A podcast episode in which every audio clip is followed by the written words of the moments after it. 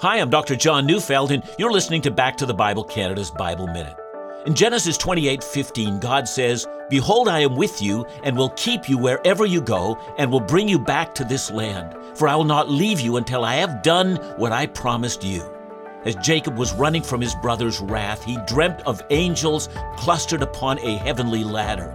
From its pinnacle, the Lord pronounced this blessing. His kindness towards Jacob was certain.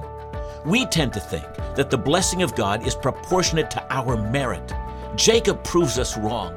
By our calculations, this trickster does not qualify for divine favor, but the blessing of God is not a reward, rather, it's the determined purpose of God to display His glory and goodness. In His purposes, we are blessed. Listen to Back to the Bible Canada each weekday on this station or online at backtothebible.ca.